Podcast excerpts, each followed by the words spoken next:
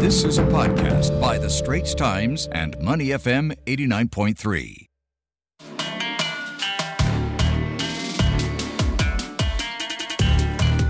This is Asian Insider, and I'm Nirmal Ghosh. Now, less than a month from the 20th anniversary of the September 11, 2001 terrorist attacks on the United States, the Taliban, who gave shelter to the perpetrators of those attacks and was thrown out of power by a retaliatory American invasion, has roared back to power in Afghanistan, and the United States is engaged right now in a humiliating scramble for the exit. Every day now, we are already awash with post mortem reports. Books will be written about this. But today on Asian Insider, we want to move beyond those post mortems and examine what the implications are for the region, given that Taliban rule is a fait accompli. Now, broadly speaking, the Taliban's resurgence is a win for Pakistan's security establishment, which has all these years kept the Taliban in play. That has been no secret at all. It has been a reverse for India's neighborhood strategy. India sees a Taliban controlled Afghanistan as once again a partner to Pakistan. We will go into that in a moment. But there are other major powers in the region as well, not least China and Russia, and not to forget Iran. China, in fact, very recently met with a Taliban delegation. Now, to examine these ramifications going forward, I am pleased to welcome to Asian Insider Dr. Christine Fair, who is Associate Professor in the Security Studies program at the Edmund A. Walsh School of Foreign Service at Georgetown University here in DC.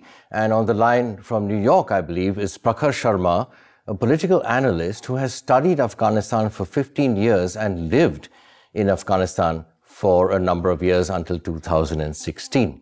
Thank you both. I know it is a very, very exceptionally busy time. Thank you both, Dr. Fair, Prakhar Sharma, for joining me on Asian Insider today. Thank you for having us. And can I just tell you, congrats for bringing Prakhar Sharma on the show. He is an undervalued asset in this discussion. So I, I believe. Say, so I believe. No, thank you, Dr. Fair. It's a privilege to be on the show with you. It's a privilege to be with you. Thank you both. Anyway, so obviously there are no simple answers, but let's start perhaps with India and its relations with China and the United States. Does this eventually drive India and the United States closer as the Taliban reach a pragmatic accommodation perhaps with China. Dr. Fair, could you unpack this a bit? What do you see as likely going forward? Right, so that's a really big question given our our limited uh, time. It is. So I'm I'm just going to focus um, really on, I guess, what we could call a an emboldened China. Right, what we've seen in the last few years, particularly during the period of COVID, China's taken advantage of the lethargy that other countries have exhibited dealing with the various domestic crises related to this pandemic. We see that at the height of the crisis of the pandemic, China was very busy revising borders with India and, I mean, literally using force to change the territorial disposition of the line of actual control. So I, I think while the world was trying to figure out you know, what is our future going to look like in this pandemic? You know, the Chinese, they just kept forging along. I, I've seen a lot of Western commentators really exhibit an appalling display of ignorance about the history of the Chinese Taliban relations. If you go back to the pre 9 11 period, you'll see that the Chinese actually had a memorandum of understanding with the Chinese. The Chinese actually provided what was um, passably the information technological infrastructure in Afghanistan. They were providing various kinds of support. And the Chinese were even on the eve of signing a memorandum of understanding with Osama bin Laden himself prior to 9 11. So, in, fact, you can, if anyone has any doubts about this, you can go back and look at Osama bin Laden's various proclamations. He never once criticized China, even though by the time 2011, you know, September 11th, 2011 had happened, 2001 had happened, excuse me, the Chinese were already busy genociding not only the Uyghurs, but, but other Muslims as well. So this is actually a really old story.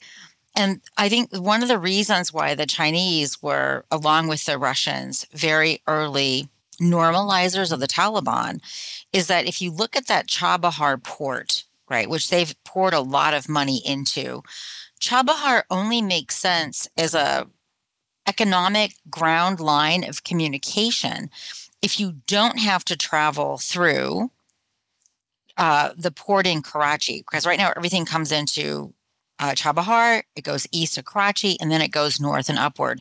So for that to and India was also a major investor in Chabahar. I, I didn't mean Chabahar, I meant Gwadar. Sorry. yes, India was yeah, a very I was major wondering about that. in yes. the competitor yeah. in the competitive uh, port at Chabahar. So things come into Gwadar, yeah, so which you're is talking a, about Gwadar. I'm yes. talking about Gwadar, right? So things come into Gwadar, they go east to Karachi, and then they travel up and they pass at Torkham. So for Gwadar to be truly um, an economically viable uh, deep sea port for the Chinese, it actually has to, the GLOCs have to go from Gwadar through Balochistan and then onto the ring road, right? So that's a serious bonus for China. And the other issues, I'm sure Prakhar knows, um, because he spent so much time in the country. China is the this the largest uh, single country investor in Afghanistan. In particular, I'm talking about the Ainak copper mine, but it can't benefit from those investments until it gets the resources out of the ground into the market. And this reg- this requires a stable Afghanistan. So China doesn't care about human rights. China doesn't care who's in charge. China doesn't care if women are getting abused and um, young girls are being married off and young boys are sodomized because that's what, how the Taliban roll. What the Chinese care about is stability and being able to connect um, Afghanistan uh, to their various pipe dreams in Pakistan. Right. Okay. So, so just just a quick interjection before I go on to Prakhar uh, Prakhar Sharma. Your thoughts on that as well. So, yeah, uh, just for the benefit of people who are listening to this, Gwadar is in Pakistan, and and invested in by the Chinese, and Chabahar is in Iran, and India is a major invest, uh, investor in Chabahar. So these are the two strategic. Yeah, but, but also ports. the Chinese are in Chabahar. Yeah, two. The Chinese are also in Chabahar right? So the problem with India's investments in Chabahar is that for too long, the Indians kind of um, how how to put this nicely in a way that won't offend Indian viewers accommodated U.S. interests, right? So um, the what ended up happening is the Indian investments in Chabahar were highly restricted to just a few berths. And the Iranians basically said, look, we're willing to go with China if you can't get your crap together. And so, unfortunately, because the Indians decided to you know, to accommodate U.S. interests, which I thought was a, an enormous mistake on the part of the Indians. The Chinese were also able to swoop in and take a dominating position in Chabahar. Okay, Prakhar, your thoughts on all that. That's a lot to unpack, but tell me your thoughts on the same question. What do you see uh, in terms of regional dynamics going forward? So I agree with what Dr. Fair said. And just to give you a context, in 2011, when China invested in the Ainak copper mine, they very soon realized that it's a nightmare for them to extract any minerals out of Afghanistan in the middle of a war. So Dr. Fair is right in the assumption that uh, China would prefer a stable Afghanistan under Taliban than an unstable Afghanistan, which is still trying to negotiate its national unity. Uh, China doesn't care about uh, the nature of politics in Afghanistan as long as it offers the stability that China needs to extract the mineral resources out of Afghanistan. I also think that um, among other countries in the region, uh, China has perhaps taken the most dramatic position in engaging the Taliban. India has been quite skeptical about it. Uh, Iran has moved back and forward on that. Uh, Russia has also changed its position a couple of times in the last five years. China has been consistently, at least over the last four years, uh, been advocating that we need to engage with this regime. If you see even now, the Chinese embassy is still open in Kabul, as is the Russian embassy, while most of their embassies have packed up. So going back to my original question, does this inevitably drive India and the US into a slightly deeper embrace? Prakhar, you first on that? Um, I don't think that the US India positions in Afghanistan align as closely as the two countries make it out to be. Because India sees Afghanistan strictly from a Pakistan perspective, whereas US doesn't, despite all the evidence that Pakistan has been the major, perhaps the preeminent spoiler in Afghanistan's national development. Uh, so um, I think the policies haven't aligned that closely on it. Now, will that will the onset of Taliban in in Afghanistan uh, change that? I I really doubt because uh, there is very little appetite, especially in this administration, to do much about Afghanistan. Uh, from Indian perspective, I can speculate that uh, India would be waiting and watching whether Taliban recalibrate their posture, whether they demonstrate some sort of autonomy from Pakistan. But short of that, I think India would just have to wait and see if there's any room for um, new entry into Afghanistan, either through enabling resistance against Taliban, which I don't think would last too long, or uh, expecting some sort of fragmentation within the Taliban. This podcast is available on our audio app. That's A W E D I O. Like us and rate us. And now, back to our podcast episode. Dr. Fair, in a sort of cold blooded analysis, of course, Afghanistan does matter less to the US unless there is terrorism coming out of there, as it has before. Less important than Pakistan. In fact, I think it was, correct me if I'm wrong, but it was President Biden when he was a senator some time ago. I think um, he told, he apparently told Afghanistan's then President Hamid Karzai that Pakistan was 50 times more important than Afghanistan. What are your thoughts on this? So it's complicated, right? Because you know that, I mean, I've generally been a lone voice for the last 17 years arguing that we're losing in Afghanistan because of Pakistan. And if you really care about international terrorism, if you care about nuclear proliferation, you need to stop being compelled by Pakistan. So it it's since I don't fundamentally understand the American inability to comprehend the fact that the United States is single handedly, well, that's not true, along with the British, making Pakistan more dangerous. I'm not in a capacity to explain why that is. I mean, I, I, have literally cried myself hoarse. I, I took like a two year hiatus in writing op eds because I just was exhausted with explaining the obvious to people who offered various excuses. But what I think the Pakistanis have been very effective at doing is convincing the world that they are too dangerous to fail, right? This is why they haven't been put on the FATF blacklist because the blacklist des- designation will deprive them of access to IMF. And here's my prediction, okay? I've been wrong about some things, but I've generally been right about when the United States comes to Al Pakistan. With our embassy gone, we are going to be more dependent upon the Pakistanis than ever to get intelligence about what's happening in Afghanistan. We are going to seek to rent their acquiescence to possibly be able to base drones from Afghanistan. They're going to exploit that vulnerability. They're going to give us misinformation, all the stuff that the Pakistanis are notorious for doing. So Whereas uh, if we were to look at this rationally, right, taking aside the American strategic cultural approach to Pakistan, we would say that rolling down our footprint in Afghanistan would make us less dependent upon Pakistan. Therefore, we might be able to consider sensible things that I've been arguing for for 17 years, like sanctions. No, no, that's not what's going to happen.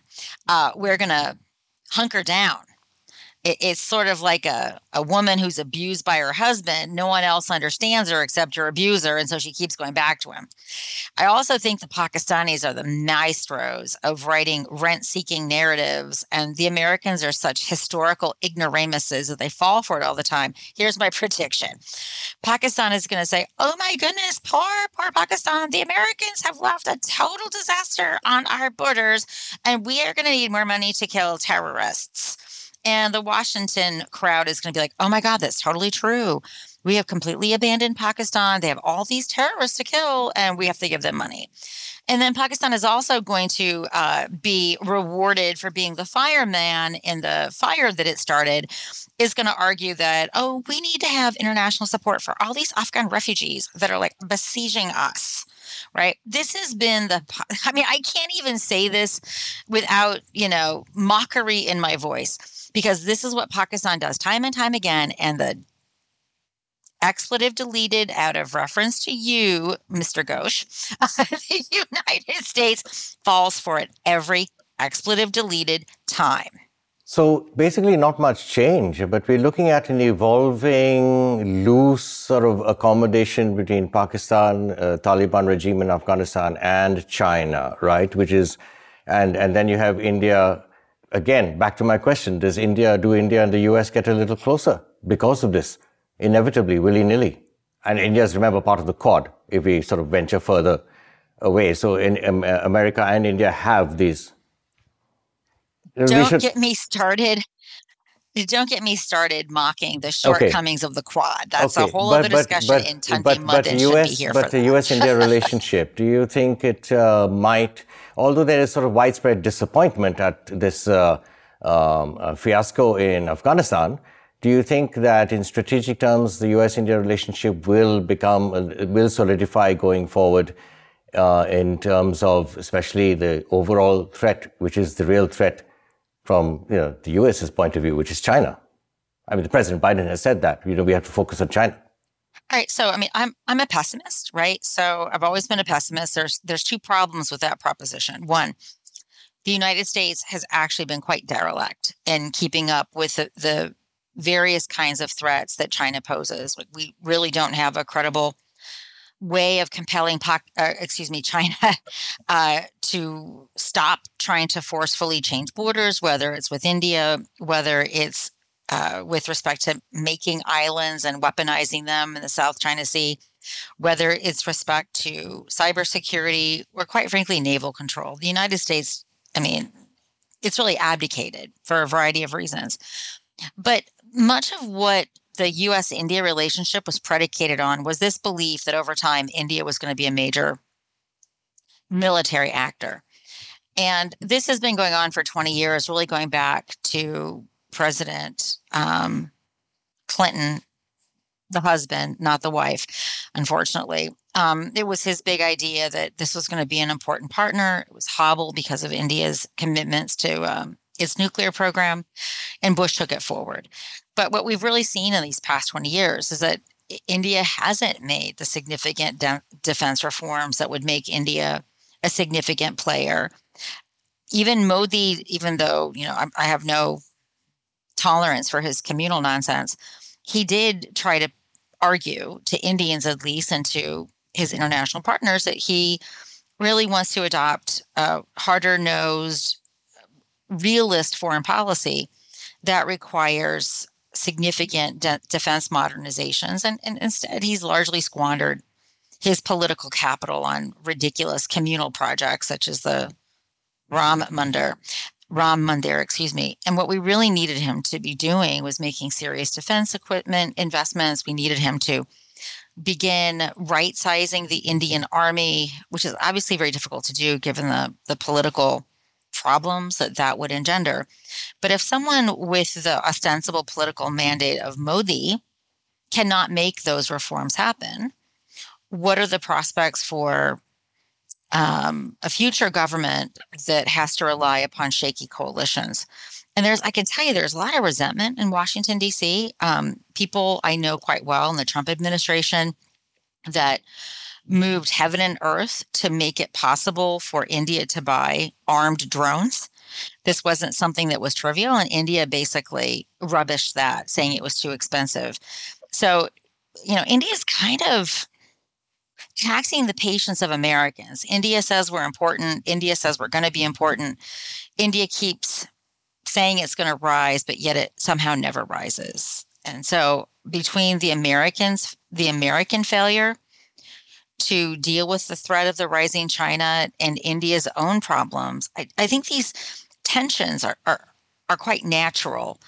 And then this long-standing difference of opinion ab- about how American thinks that access to Pakistan is important, and the Indians just think that we're, I think, and I have to say, I'm more sympathetic with the Indian view that we're simply indulging Pakistan and making it more dangerous. In the context of these larger strategic differences, I think these regional differences are going to become Im- more important, especially as Deobandi terrorists who've always co located with the Taliban begin their renewed offensives against India. And I'm going to guarantee you the United States is going to give very little interest to what India experiences as a consequence of these decisions in Afghanistan. Prakhar, your opinion on all of that? It's a, it's a tall order, but what do you see going forward in terms of these regional dynamics? Sure. Uh, the big power dynamics. So on that, I completely agree. I, the big power dynamics. Uh, I don't think that um, what happened in Afghanistan is dramatically going to alter the relations between India and the U.S. Um, it's, uh, I mean, uh, I've heard it so many times since I started studying Afghanistan that Afghanistan is just not important enough for the US. It's Pakistan. That's Afghanistan just a sideshow. Um, but for India, Afghanistan is extremely important, whether you look at it from the regional security perspective or the Pakistani perspective.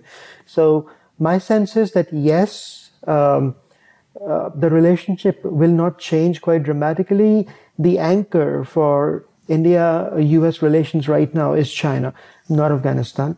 Um, China's engagement with Taliban also would not alter those dynamics because US has done exactly the same.